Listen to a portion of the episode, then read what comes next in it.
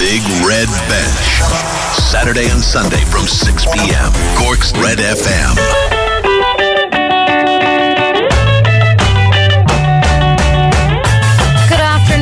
Welcome along to the Big Red Bench and Cork's of Red FM with me, uh, Valerie Wheeler. I'm with you until 7 pm. We have a lovely show for you this evening.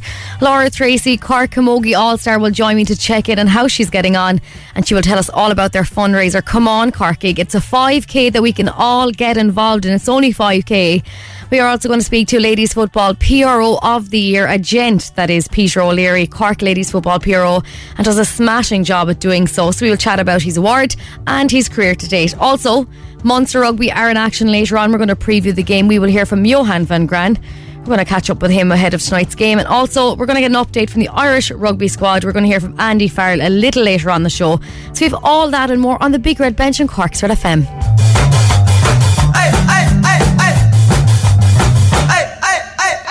Good afternoon. Welcome along to the Big Red Bench on Cork's or Red FM with me, Valerie, with you until 7 o'clock. with a big big evening of shows and sport happening this evening. So let's get the sports news from across the day first of all.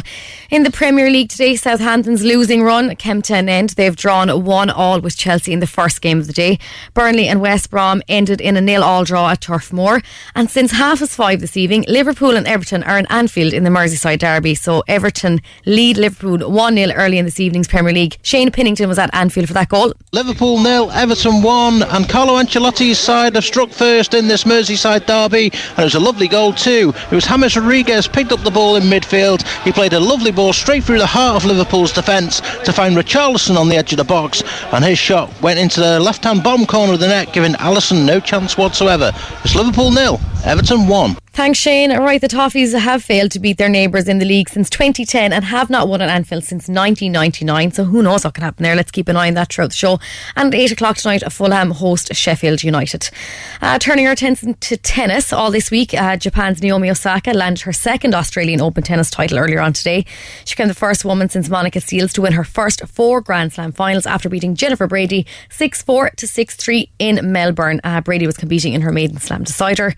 Um, I mentioned in rugby, Munster and Connacht are both in action in Conference B of Rugby's Guinness Pro 14 this evening. Munster hold a 10 point advantage at the summit heading to their clash with Edinburgh and Murrayfield. We will be getting a reaction or a preview of that action a little later on the show. And wing Andrew Conway starts his first game for the Reds since December with returning Ireland players Craig Casey, Shane Daly, Chris Farrell are there also starting. There's a 25 to 8 um, kick off there in snooker. Uh, snooker, sorry, Antrim's Jordan Brown leads Stephen Maguire three frames to one in the Welsh Open semi final. And the other last four class pits Mark Williams against Ronnie O'Sullivan later on this evening.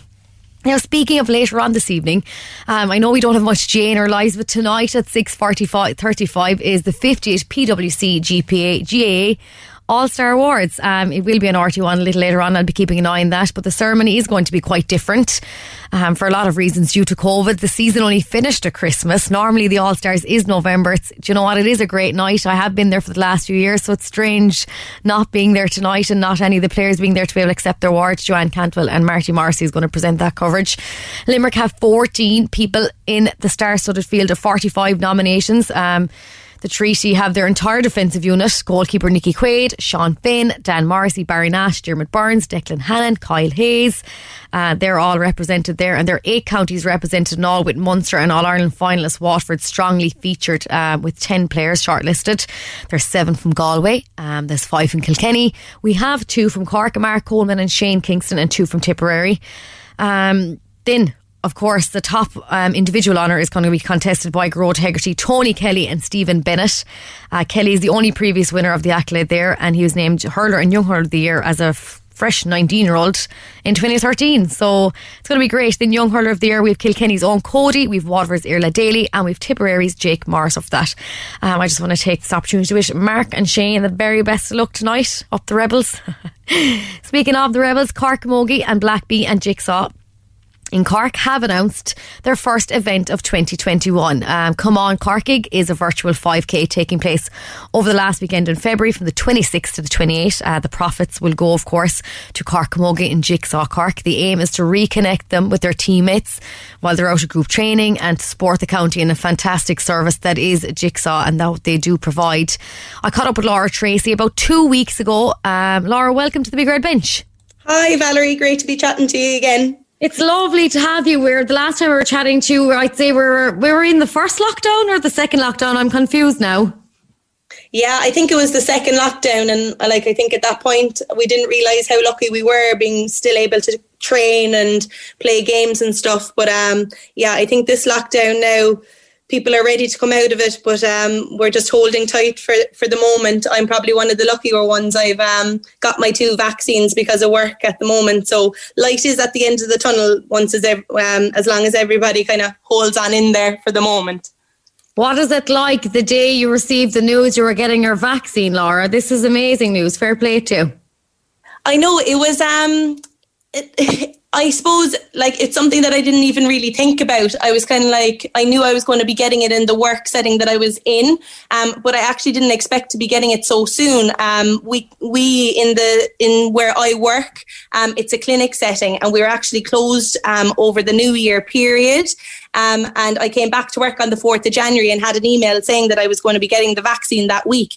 And I wasn't expecting it at all. But I suppose when you find out that you're going to be getting the vaccine, it gives it gives you a bit of hope, you know, that like this is coming to the end um, and like the end is near but just for the moment i suppose everybody just has to keep going as they are and um, limiting their contacts and everything because like as we are going at the moment, I suppose the numbers are going back down, but like the vaccine and to have both doses now, like I suppose it's easier for me to be heading home and know that I'm probably more one of the safer ones to be in and around my family and um, stuff. So yeah, no, it's great.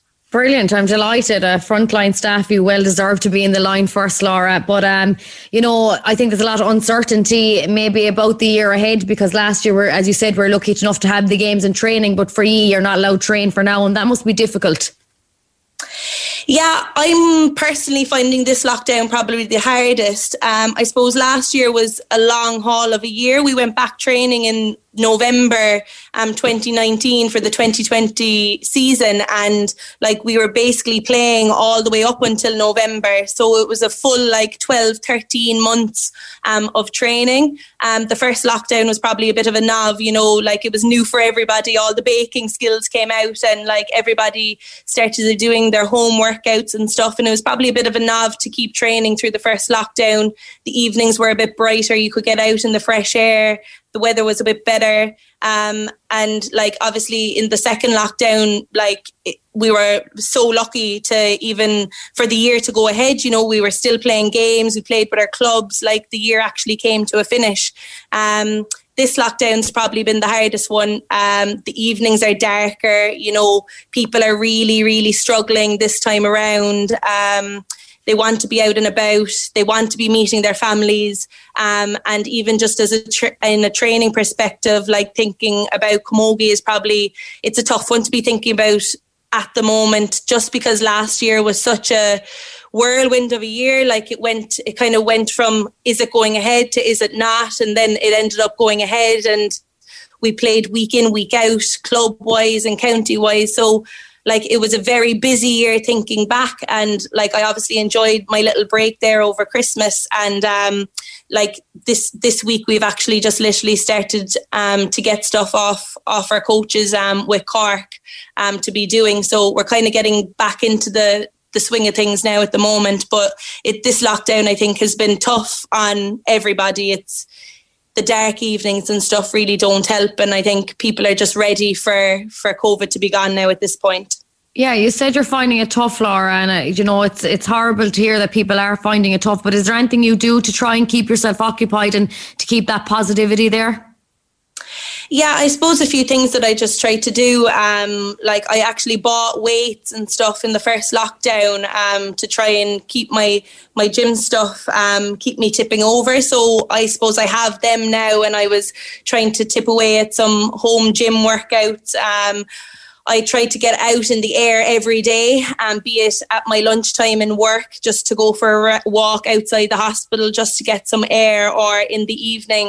Um, I'm living in Cork City, so I'm able to maybe walk down by the marina. It's well lit up, you know, or through Cork City even, and just listen to podcasts try to take yourself away from all the negative news. I suppose a lot of the media at the moment is is about like COVID and how high the numbers are and deaths and stuff. So I suppose I'm just trying to keep myself away from the negativity. Um, I deal with COVID every day inside and work or whatever. You know, we're wearing full PP and everything. So it's just to take a step back from the whole COVID thing and try and um, to get a bit of positivity in through podcasts, be like, or um, just listening to music and just getting out in the fresh air, I think um, has been massive over the past maybe six or eight weeks. Brilliant. No, it's great. And that's some nice advice for anyone. I think podcasts are a great way to just kind of switch off. I know I love my, I love my podcast going on a walk as well, whether it be like something funny or serious or crime or anything. I love, sometimes I think it's the worst part, but um, I listen to a lot of crime podcasts when I'm walking and I'm like, I shouldn't be because I feel like I'm going to be murdered. yeah, yeah, yeah. In the dark. Yeah. Somebody coming around and jump from behind or something. I know, but no, they're great. They they are great. They um they just take the mind away, be it a forty minute laugh or something serious. But it's to think about something else. I suppose we've been bombarded for the last 11, 12 months with COVID now at this point, and it's just to keep keep a bit of positivity and keep something different going on inside in your head. Yeah, exactly. And it's great. But we're back to the Camogie and you know, you probably had a bit of a disappointing into last year, but as you said, you're kind of you're getting the you know, the road going now again. You're kind of getting some work from the coaches maybe and uh Paddy's decided to stay on as well. So you've a great background team around you as well, Laura. So I've no doubt that you'll be up there thereabouts then again this year.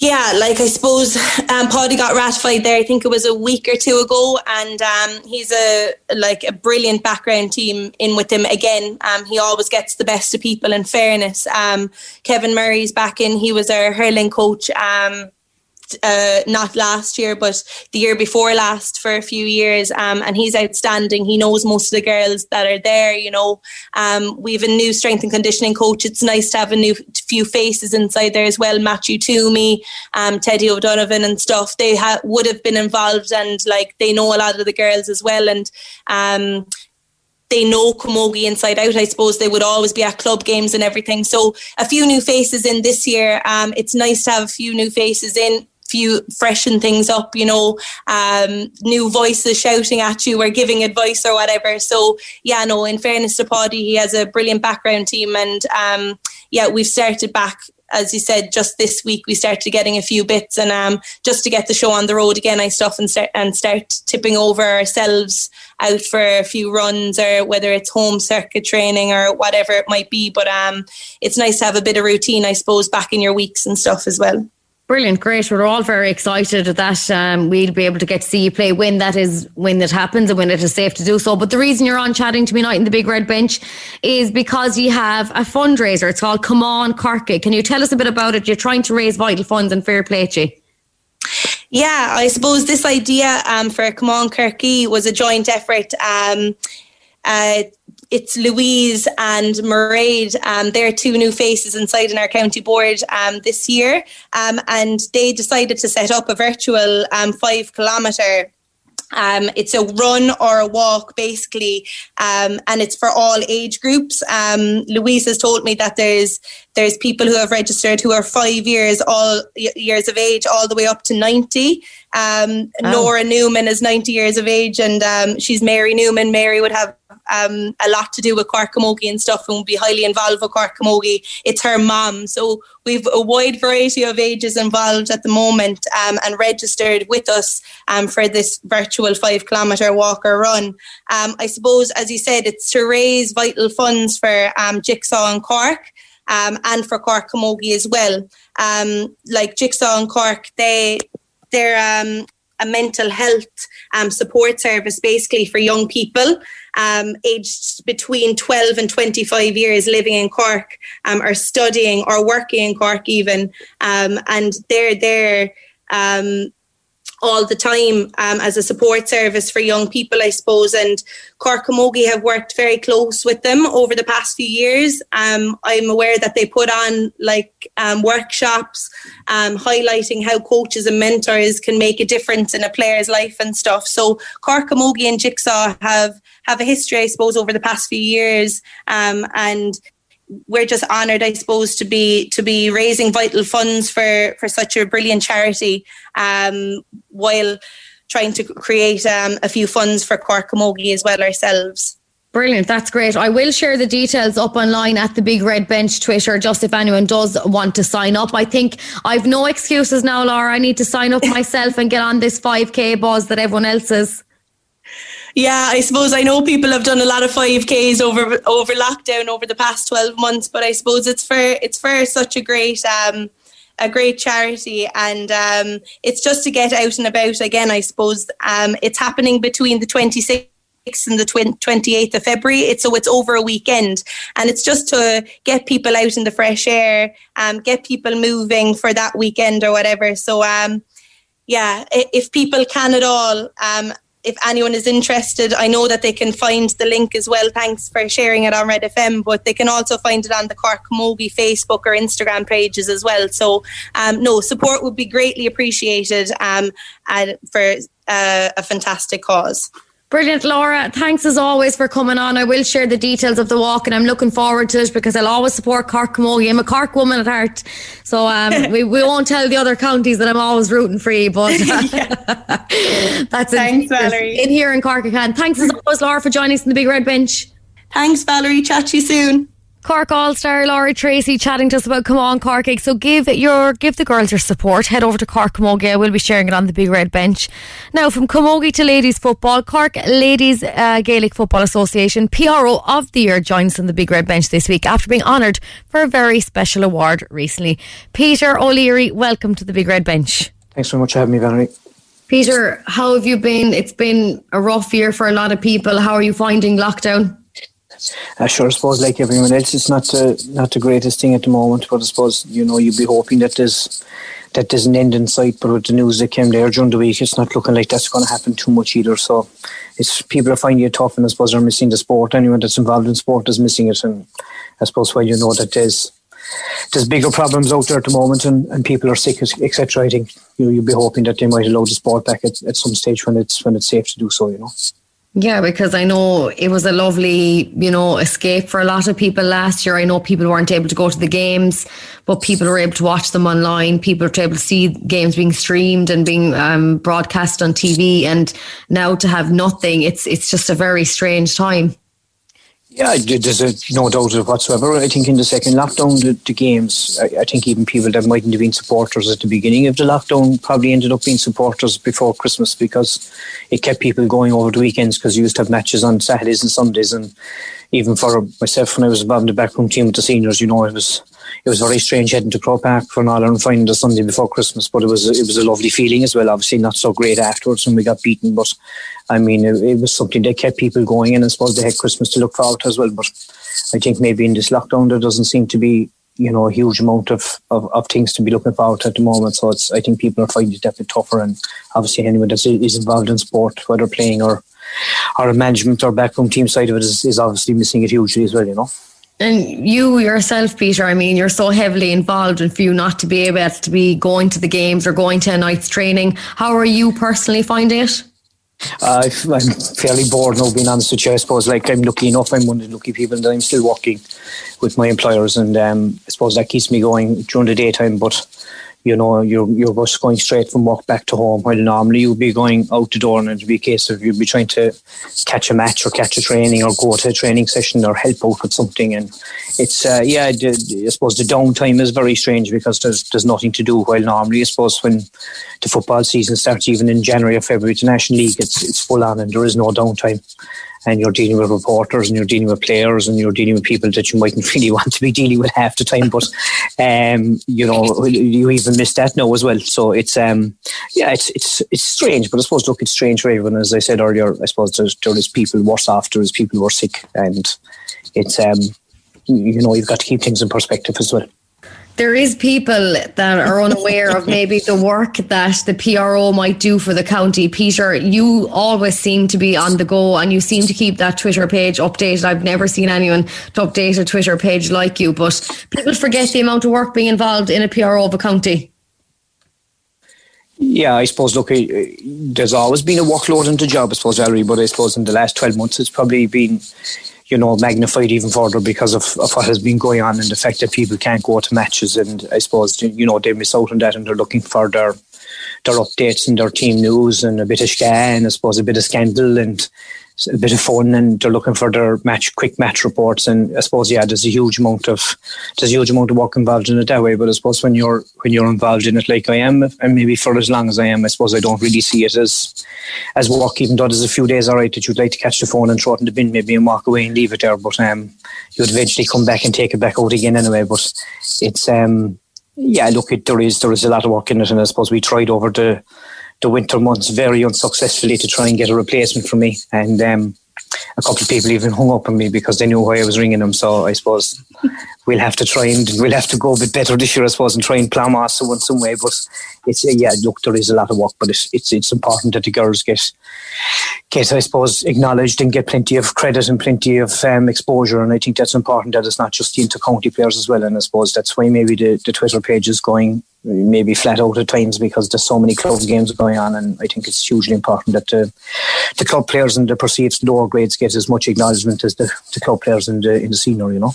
Let's go back before you became PRO. I mean, you've been involved for ladies football for quite some time. Can you remember your first involvement with it? How long ago are we speaking? Uh, my first involvement was in zero five. Um, I got cornered in uh, the Greyhound track outside in Curraheen by a gang of footballers from Ballyvourney who had no coach, and uh, we adjourned to a local watering hole in Washington Street. And by the time I left there, I was after be getting the job of Naomh Abán coach, and uh, it was actually a great year. We had great fun. Um, and of course, like my my very very limited knowledge of, of Irish probably made it much more fun for them than it was for me. But it was great crack, and then I got involved with Cork Juniors in 05 and we headed up to Limerick for our first uh, match. And I suppose it shows the difference now in that we had no bus going up or down, no food, no gear. The girls wore their own shorts and socks, and um, we managed to locate a set of jerseys on the day of the game. I always remember we had no jerseys the morning of the match and we got absolutely hammered the same evening. And I remember coming back down the road saying, I was finished with this. And we played Clare two weeks later in Ballincollig, and um, Clare were the favourites to win the All Ireland. We lost by a point.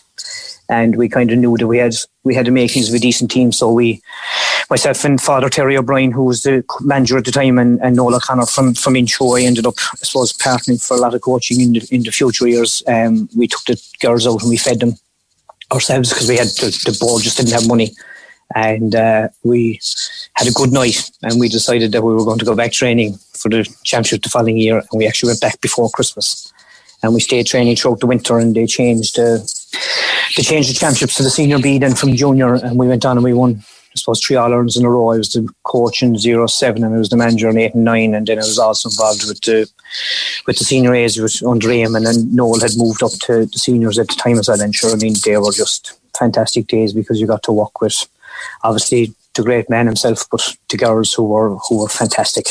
And I know you had a great tribute program on there a few weeks ago, and you were talking to some of the girls, but you know they were they were superb people to deal with and superb people to even just watch playing. So I, I feel very very privileged to have been involved in, and I suppose I took a break then and I headed over to where my mum was from in Waterford, and I took on the Waterford job in 2011, and we won the Munster Championship in the last quarter final to Cavan in a game we probably should have won really and then I went back coaching at club in Killa, and we were lucky enough to win a few things there. And then we got a phone call to go to Tipperary, and I said no, absolutely no way I was I going up to Tipperary anyway. And um, I, I, suppose I, I got a couple more phone calls, and I said I'd go up for an evening to have a look.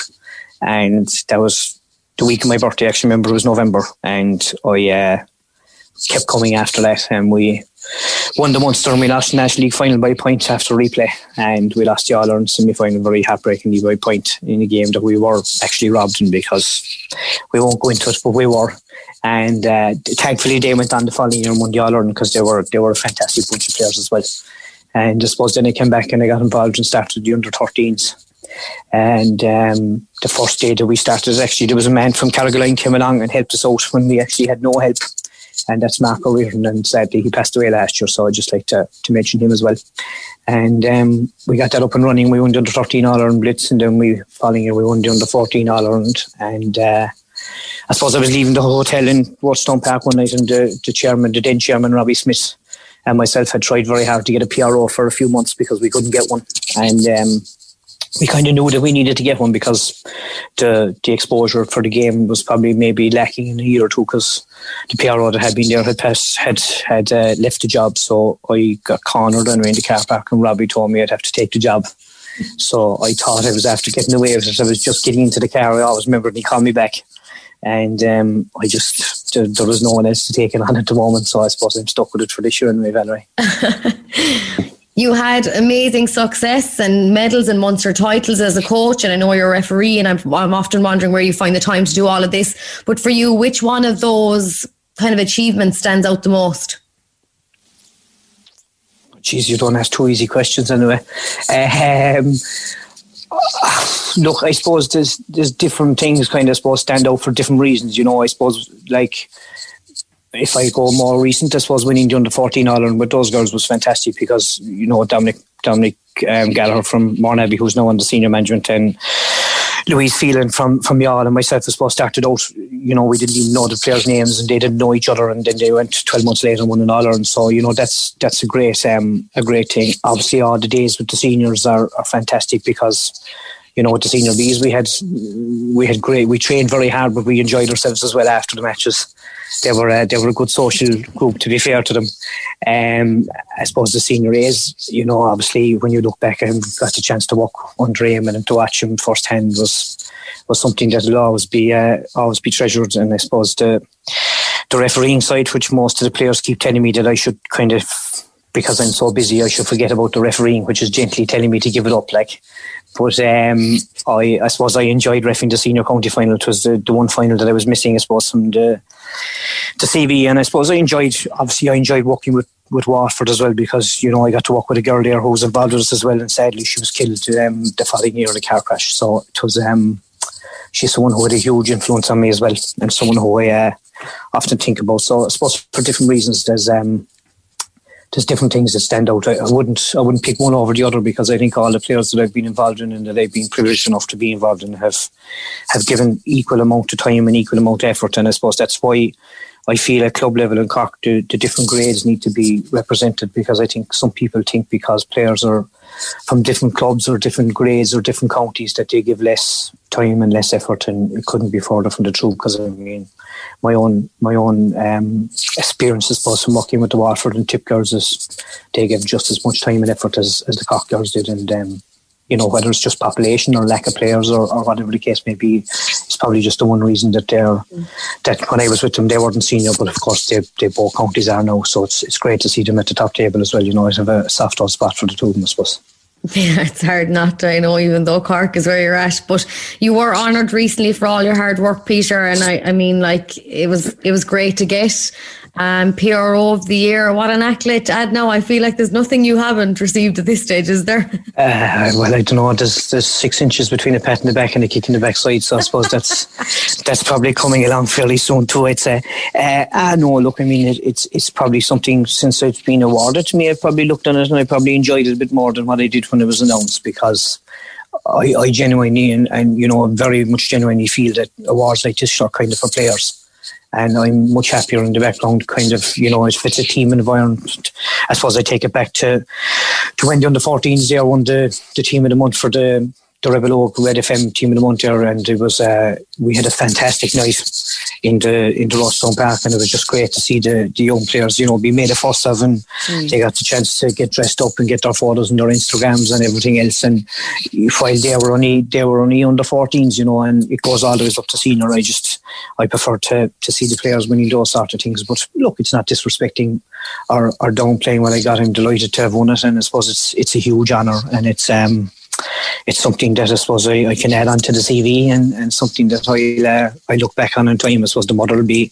given out to me because she'll have to be dusting it down again. I suppose with all the rest of the stuff. But um, she she'll be all right. She'll she'll get over that too. But uh, ah, yeah, look, Valerie, it's it's nice. But I suppose also just to mention, we, there's a lot of very good club PROs who have now become active quite a bit over the last maybe two or three years. And I'm certainly not going to say it's because I took over the county PRO's job they became active. But I suppose like like we said a while ago, in the last 12 months, clubs have just actually had to get active because you have people who are living at home in maybe rural areas who would normally go to the field for their social activity or meet their their kids or meet their grandkids and watch them playing, and now they're stuck at home, and they, they obviously miss that hugely. And I think the clubs have have stepped up to the mark massively in, in, in their social media side of it as well. And I mean, if they weren't feeding media information um, for an awful lot of it, then obviously our our social media platforms wouldn't be going as well as they as they as they probably are at the present time.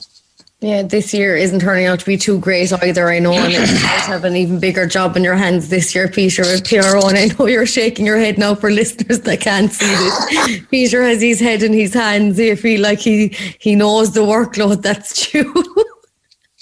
yeah, I suppose like this time last year we were I, I saw a memory come up and, and I don't know was it all the farmers Instagram page or something there was about the day that they played in Páirc Uí Chaoimh, and um, sure it was it was manic, or at least I thought it was manic the week before the amount of stuff we had to get organised for.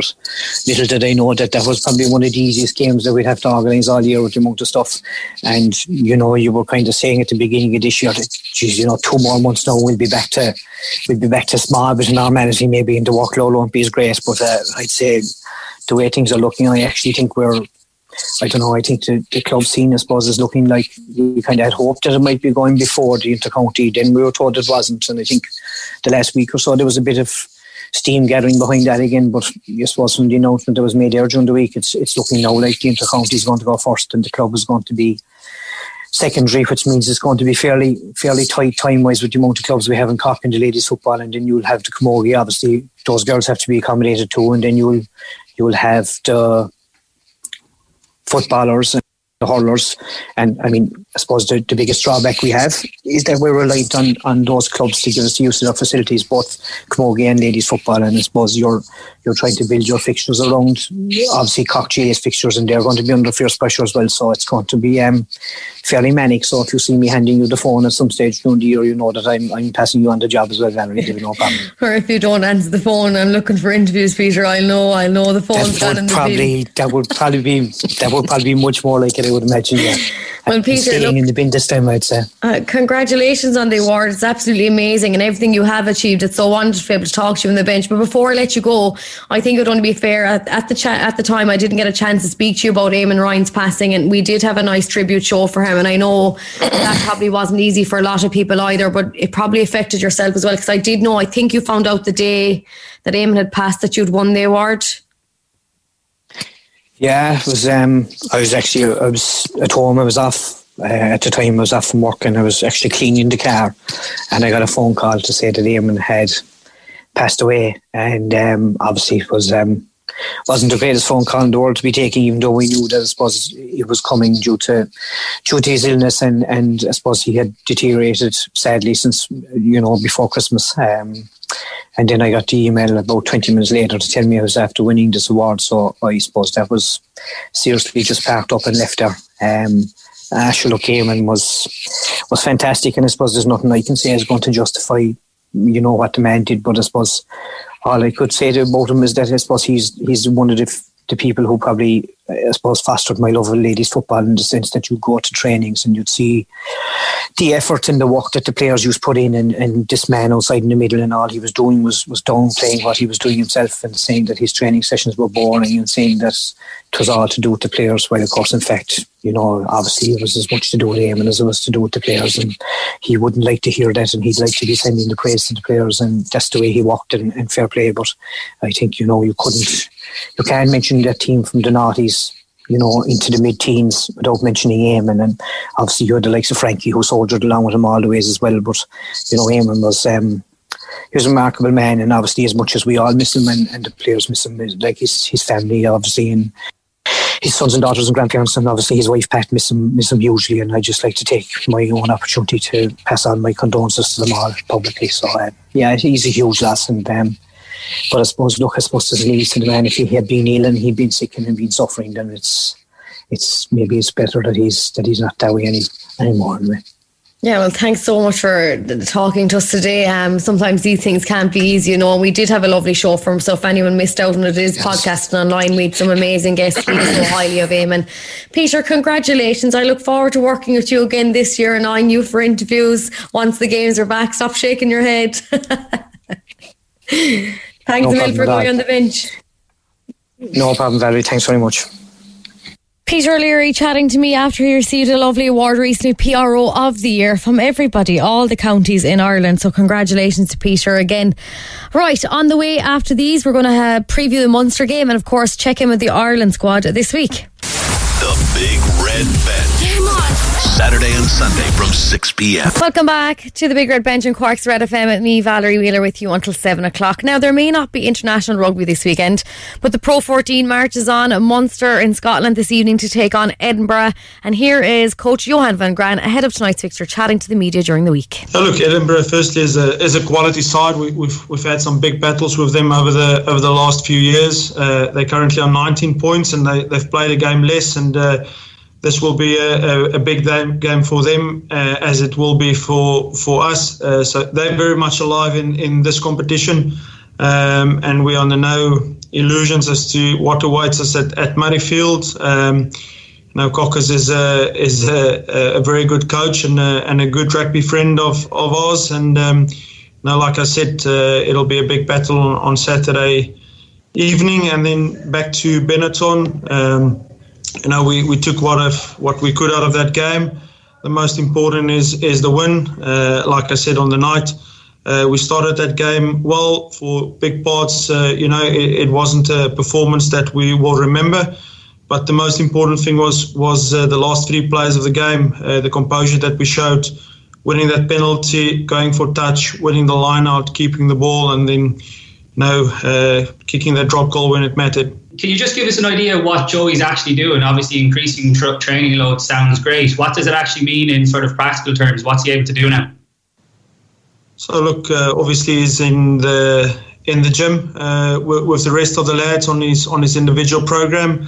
Uh, you know, he's uh, working hard with the medical team one on one. So there's a lot of one on one time that, that goes into him and then you know physically in the session is in certain sessions in the week uh, actually training with the team whether that be attack or defense or, or backs or, or kicking game.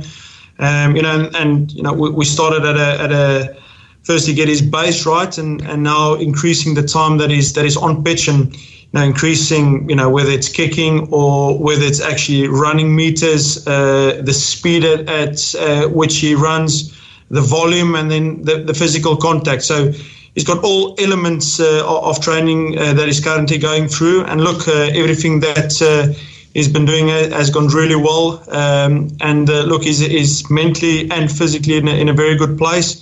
And like I've said before, Joe is a, a very important player for Munster. Um, that's why why we got him here, and uh, you know, obviously for for the national team as well. And um, that's why you know we'll make sure that we look after him very well take all the pressure off him, and, and once he's 100% ready to go, I'll select him. Yeah, that, that all sounds really, really positive. It's great to hear. He must be sort of buzzing himself. I know you've said he's been really positive throughout the whole thing, but I guess he's probably even more kind of itching at the moment. I would imagine, even judging from the pictures of training, he's got a smile on his face. No, look, Joe is a, an incredible human being. Um, you know, he's a he's a very popular guy in, in the squad, and uh, you know, even for the squad, it, it was a big lift to see him in, in certain parts of, of training. Now, Joey is a is a pro. Um, you know, he's, he's obviously very excited to to play rugby, but uh, you know, he, he, knows once he, he returns, he, he obviously has got to get back into the Munster team, and you know, uh, like I've said earlier in in, in the conference, uh, we've got big dreams, and you know once he's in, uh, he's going to, you know, fight for, for his spot. Uh, there's been some good performances with guys in his position. And, um, you know, then excited to actually go and play some rugby because that's ultimately what is, is, is, is a rugby player. And he's, he's really looking forward to play some rugby when the time is right. Yeah, just just finally, just kind of on that point about when the time is right. I know you guys have been like super cautious, which is totally understandable. When you see someone like um, Dan Leavy yesterday, who suffered a recurrence of his knee injury, unfortunately, is now going to be out for, for four months. Is that like a reminder of how patient you have to be with guys who do suffer these long term injuries? Yeah, again, I think it's a it's a really good point. Uh, you know, obviously, I don't know what, what happened with Dan, and I, I wish him all the best. He's a he's a fantastic rugby player. Um, I still remember that try that he scored back in 2017 uh, against us, um, and it has been phenomenal for, for Irish rugby. And uh, you know, uh, it's it's a good reminder that we are playing a contact sport, and um, I know that's why why players love playing the sport. Um, but you you also get injuries and. Um, you know your your highs are very high, but your lows are very low, and, and unfortunately, injury is, is one of the things that, that happens to most rugby players. And no, it's a, it's again a reminder for all of us that uh, we don't want to see players uh, getting injured, but because it's a contact sport, players will get injured. And you know, to your point, yeah, you've got to be so careful when when you you rehab players, and you know. Uh, make the best possible decisions for for them and, and their careers, and um, you know all credit to uh, the RFU and to the Munster medical team that have looked after Joey exceptionally well over now the last 14 months, and uh, everybody's bought into the plan. And uh, you know, once he takes the field, I think it'll be credit to everybody involved, but most important to Joey. You mentioned the, the number of out halves you guys have there, and when Joey does come back, it'll be a lovely extra layer to that problem, quote unquote. But you look at a guy like Jack Crowley who's playing in the A game last Friday. How do you go about getting a guy like Jack more game time and progressing his career when you have this this great choice of out halves at the club? Now, look, the most important thing is you do your succession planning, and uh, Munster has done really well to bring through Jack Crowley, Jake Flannery, and, and Ben Healy. Um, you know, and we've got a plan with with all of those individuals. You know, currently JJ uh, is on number one five, and he's, he's played really well over the last couple of weeks. And um, you know, you've got Ben Healy who's who's put in some phenomenal performances. Uh, you know, so now, when Joey does come back, all five know that uh, you know they they're fighting for two spots in, in the team, and you know, some of them can play different positions. But now uh, we've got a longer term plan. Know, the specifically the three young guys mentioned, Jack, Jake, and Ben will will play a huge part over the coming years for for Munster rugby, and they've bought in into the plan. And you know that's that's the most important. It's it's the individuals uh, all pulling their weight together for the team, and, and credit to all of them who are currently doing that. Is, is there a case like given we've only four provincial teams, Johan, and if you have four or five out halves at a club, is there a case for maybe one or two guys, not just in Munster but elsewhere, having a loan period abroad somewhere, maybe a year in, in Pro D2 even or something, or you know, do, do we need to do we need to get these guys a bit more game time at a younger age, maybe sometimes? Uh, Brendan, I'm not going to speculate on, on a comment like that. Uh, we've got a very good Irish system, uh, you know, with four very well aligned provinces with uh, uh the RFU. And, um, you know, at the end of the day, uh, you've got to do what's the best for the club, uh, what's the best for Irish rugby, and do what's the best for the player. Can I just ask about Andrew Conway? We haven't seen him for a couple of months. Obviously, he was named in the Ireland squad. Now he's released back. Is, is he good to go? you know, fully fit, or what's the situation there? Yeah, Andrews uh, has really trained well the, the last few days with us. Uh, he, he's ready to go, and uh, you know, if selected on the weekend, I'm sure he'll play a big role. Um, he's done really well. Uh, he's fit. Um, he's excited to play, and like I said, if selected, um, we'll see him on Saturday night. Can I just ask you, Johan, also about the challenges in terms of the fact the club game is closed down at the moment? Obviously, had the A game last weekend, but just in terms of you know lack of game time for the academy guys, the impact it's going to have maybe on your intake of academy players, you know, in the summer. Just the fact that there's no club game, no competitive games for those guys, how, how difficult is that? The first thing to say is uh, worldwide we are in this pandemic, so you know, we, have just got to adapt accordingly. Obviously, for, for the individuals, there's there's frustration, and that's why we're trying trying to play as, as much as, as we can these A games, and, and you'll see a few more over the over the coming weeks. In terms of, of intake, I'm sure it's what all sport teams are, are struggling with worldwide, whether it's rugby or football or the NFL, what, whatever sport it is. Uh, you know, you, you've just got to trust your system. Um, there's no other way at this stage. Um, and uh, at Munster, we just, uh, you know, we said uh, adapt, and, and that's what we, we, we're currently trying to do with what we're allowed to do. And, you know, fair play to the players. A lot of them were so excited to, to get out and play. Uh, Friend and I spoke at halftime in, in the Connacht game. Obviously, it was nice for the two of us to, to just watch the game. We said both sides of the ball. Uh, you know, everybody's just excited, uh, though very rusty, to play some rugby. So it was good you know that uh, you know a lot of the Munster and the Connacht players at least got a, another game under their belt, and hopefully we can play a, a, few more under under these circumstances to afford guys game time and, and look assist them in their development because you can train as much as you like, but you, you can't replicate a game situation. And uh, you know uh, it was good to have that last Friday. Last one from me, Johan. Just in terms of the Heineken Champions Cup, have you any update in terms of scheduling or structure of the remainder of the competition, or, or where that's at at the moment?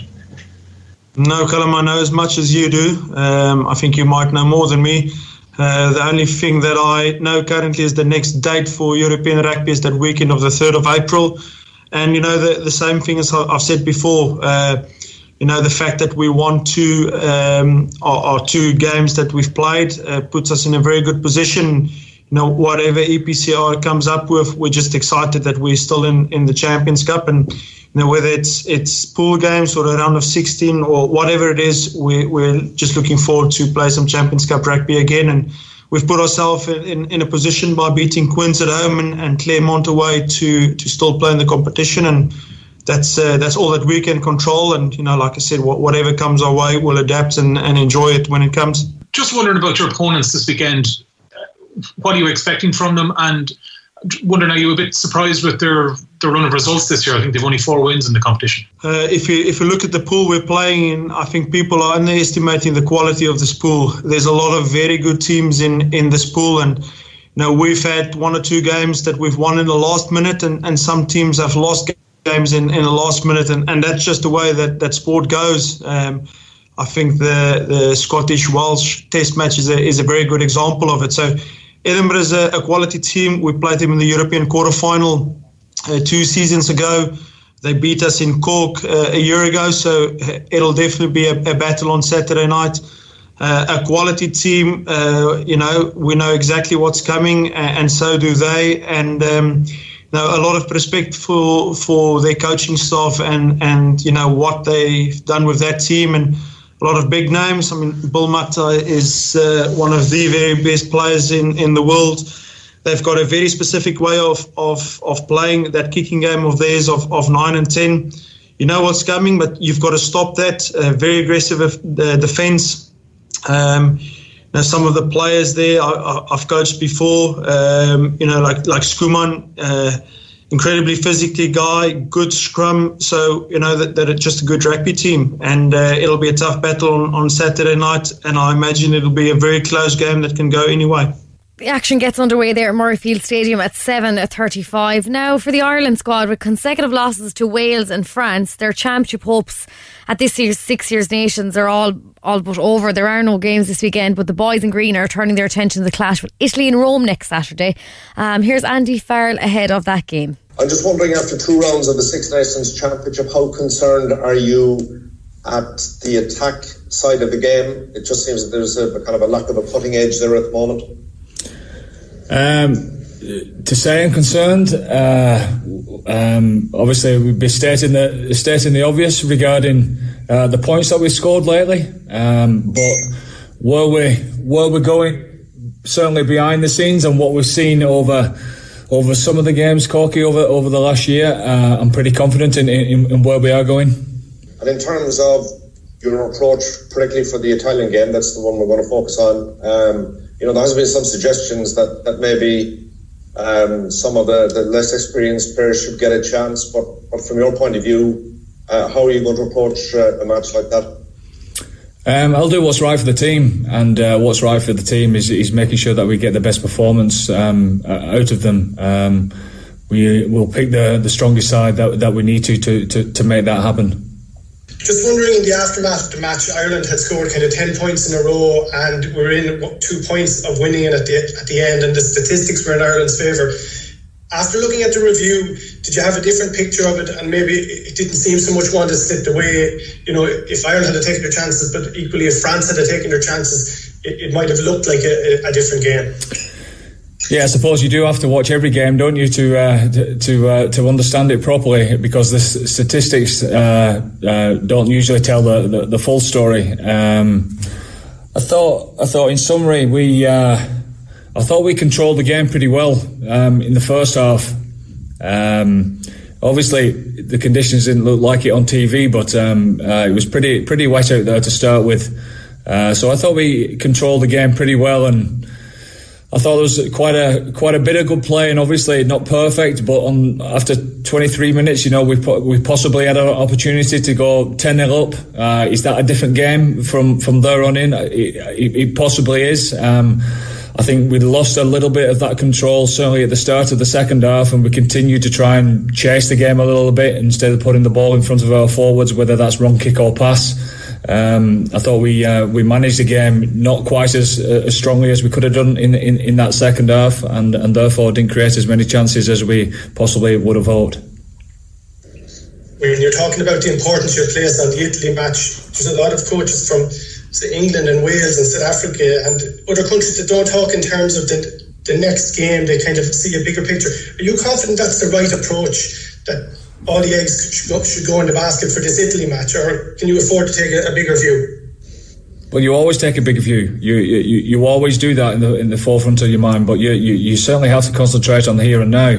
Um, I think if we, if we look at the context of, of what's what's happening for us. We've got to we've got to look at the balance of our squad and game time that people's had and what's coming up with the follow week and then another game and then another follow week and some of these guys might have not played for five or six weeks etc. So there's all sorts of things that has to come into it. But the first and uh, the uh, first and foremost for me is doing what's right for the squad. Thanks, Andy. Could you just tell us if there are any injuries or how the health of the squad is? Um, yeah, the the health's uh, pretty good coming back into. There's one or two lads with just uh, bangs and bruises, but nothing too serious. Um, I'm sure by the start of next week we'll be we'll we'll have a full bill of health, hopefully. Thank you. Andy, hi. Just on that, are Johnny Sexton and James Ryan are they on course to be fit for for Italy? They are. They are. Yeah. Yeah. Just one more for me then. Are you worried about the team's form so far in the championship after those two defeats, and if whether or not it could affect the team's confidence going forward? Um, concerned about the form, I suppose. When you when, when you uh, analyse the games, you know you can you can you can look at it all sorts of ways, can't you? Really, you know, uh, regarding the the fourteen man and uh, game against Wales, and uh, you know we played some decent rugby against against those, and you know was we unlucky not to win? Uh, I, I, don't believe it unlucky, you know. So I, am not the type of guy that wants to make any type of excuses, you know, of of anything that's happened within the squad. And I suppose uh, form, uh, not as much results. Obviously, results are pretty pretty uh, important for us um, in regard to in regards to the Six Nations, we have lost two, and that's that's that's the reality, you know. So we need to get back on the horse and, and put in a good performance and, and result against against Italy. And um, can I just ask you about the three positive cases in, in French camp, um, the COVID cases, and obviously it transfers their training against the France Sevens, who now have a, an outbreak. It seems. Are you concerned about that? And what's the latest from from your guys' side? Yeah. Um, well, we've we've we've all been thoroughly tested. We normally get tested maybe uh, twice a week. Um, we uh, we had some downtime uh, on on Monday, and we got tested uh, in our own time there. So all that's come back negative, and then all the lads have got tested again on, on, on Wednesday to come into camp, fit on, on, Thursday, and we're getting tested again on Friday. So we're uh, we're literally up to the nose in it, really, regarding testing's concerned. But we're doing everything uh, everything that we can to to make sure that we do the right thing. Andy, just to go back, go back on the first question when Corky asked you about your concerns around the, the attack, and you were saying behind the scenes you're confident in where you're going at the moment, but what are the changes you can make, I suppose, on a short term basis with the, the coming games against Italy, Scotland, and England? Yeah, um, yeah. yeah the, the, the biggest thing for me, the biggest thing for me is um, is is our understanding of our game understanding, uh, but at the same time uh, understanding where the space is, you know. And uh, like I keep saying to you boys, uh, and I ain't trying to make this uh, complicated at all because it's not complicated. It's, it's unbelievably simple the run kick or pass element as far as game understanding or decision making is concerned is what's is where you can put pace onto the ball. You know, sometimes it's in front of you, sometimes it's to the side of you, sometimes there's no option whatsoever other than to to, to run with brute force and, and, and do your best, you know. To do all that, you've got to be set and ready to go um, um, uh, as a team nice and early in the piece because you don't get time at international football to do anything different if you're not set nice and early. Uh, therefore, those spaces that you would normally set up at Pro 14 level, etc., tend to be there um, uh, 30 seconds later, and they're not anymore. So we are creating opportunities through our game understanding. Um, are we seeing all those opportunities that we're creating or executing on, on those opportunities that we're creating? No, um, not not at this moment in time. That's that's obviously the work on, and, um, and and that's where we need to get to. And how much scope is there given to the players to to take an opportunity and play what they see in front of them on the moment? Well, again, you know, we can't complicate that because that's. I don't know. I don't know a team that that I don't know a coach really that's ever said to them, "Don't take an opportunity." You know, don't take what's in front of them. Um, it's showing the pictures constantly of, of, what they need to be able to do to execute. Um, that is is is, uh, is key for us and. Uh, gone are the days now where it's just up to the halfbacks to see those. Um, you know, it ain't just up to the centres or the, or the outside guys to, to be able to do that. It's, it's a team issue, you know, and uh, we all need to be on the same page regarding that.